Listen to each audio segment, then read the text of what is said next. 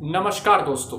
प्रधानमंत्री नरेंद्र मोदी कल गोरखपुर में थे, उत्तर प्रदेश के गोरखपुर में थे वहाँ उन्होंने एम्स का उद्घाटन किया, एक फर्टिलाइज़र प्लांट का उद्घाटन किया। उसके बाद उन्होंने बोला कि सेंटर और स्टेट में अगर एक ही सरकार होता है तो फिर विकास बहुत तेज़ी से होता है, जैसे अभी हो रहा है। अभी यूपी में बीजेपी की सरकार है और सेंटर यानी कि दिल्ली में भी बीजेपी की सरकार है।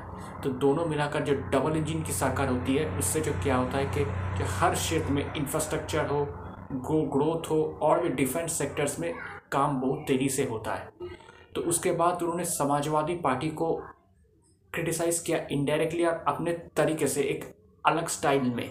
उन्होंने कहा कि उत्तर प्रदेश में ये जो लाल टोपी वाले हैं, उन लोगों से बचना चाहिए। लाल टोपी मतलब रेड अलर्ट अब अब सब, मैं आपको बताना चाहता हूँ कि लाल टोपी मतलब वो क्या मीन करना चाहते हैं। एक्चुअली समाजवादी पार्टी के जो लीडर्स हैं, उनके जो कार्यकर्ता है, वो ऑलवेज अपने सर पर लाल टोपी पहनते हैं। तो उनका ये कहना है इनडायरेक्टली कि समाजवादी पार्टी से बचना चाहिए।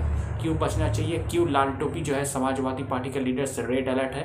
इसलिए रेड अलर्ट है क्योंकि लाल टोपी मतलब क्या है? भ्रष्टाचार। लाल टोपी मतलब क्या है? माफिया राज। लाल टोपी मतलब क्या है? गुंडागर्दी। तो मोदी का ये कहना है कि अगर लाल लाल टोपी, यानी कि समाजवादी पार्टी की सरकार बन गई तो फिर उत्तर प्रदेश बहुत पीछे चला जाएगा।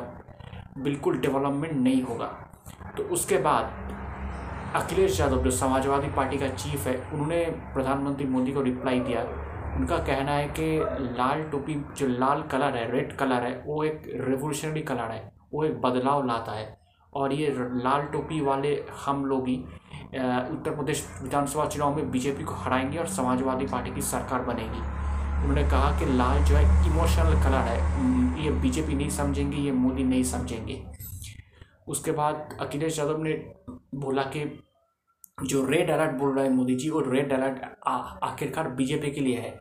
बीजेपी के लिए रेड अलर्ट है क्योंकि महँगाई बढ़ रहा है अनएम्प्लॉयमेंट बेरोजगारी बढ़ रहा है, उधर कि, किसान नाराज़ है। तो इन मुद्दे को हम उठाते हैं और ये मुद्दा बीजेपी के लिए रेड अलर्ट है। तो ये जो लाल टोपी वाला पॉलिटिक्स अब शुरू हो गया है, जो बाकी जो विपक्षी दल है, कांग्रेस है, ये कहना है कि ये सब बात प्रधानमंत्री को नहीं कहना चाहते उनकी पद की गरिमा के खिलाफ हो गया। लेकिन नरेंद्र मोदी जब क्रिटिसाइज़ करता है तो अपने तरीके से करता है और बहुत से लोग उस क्रिटिसिज्म से नाराज़ हो जाते हैं।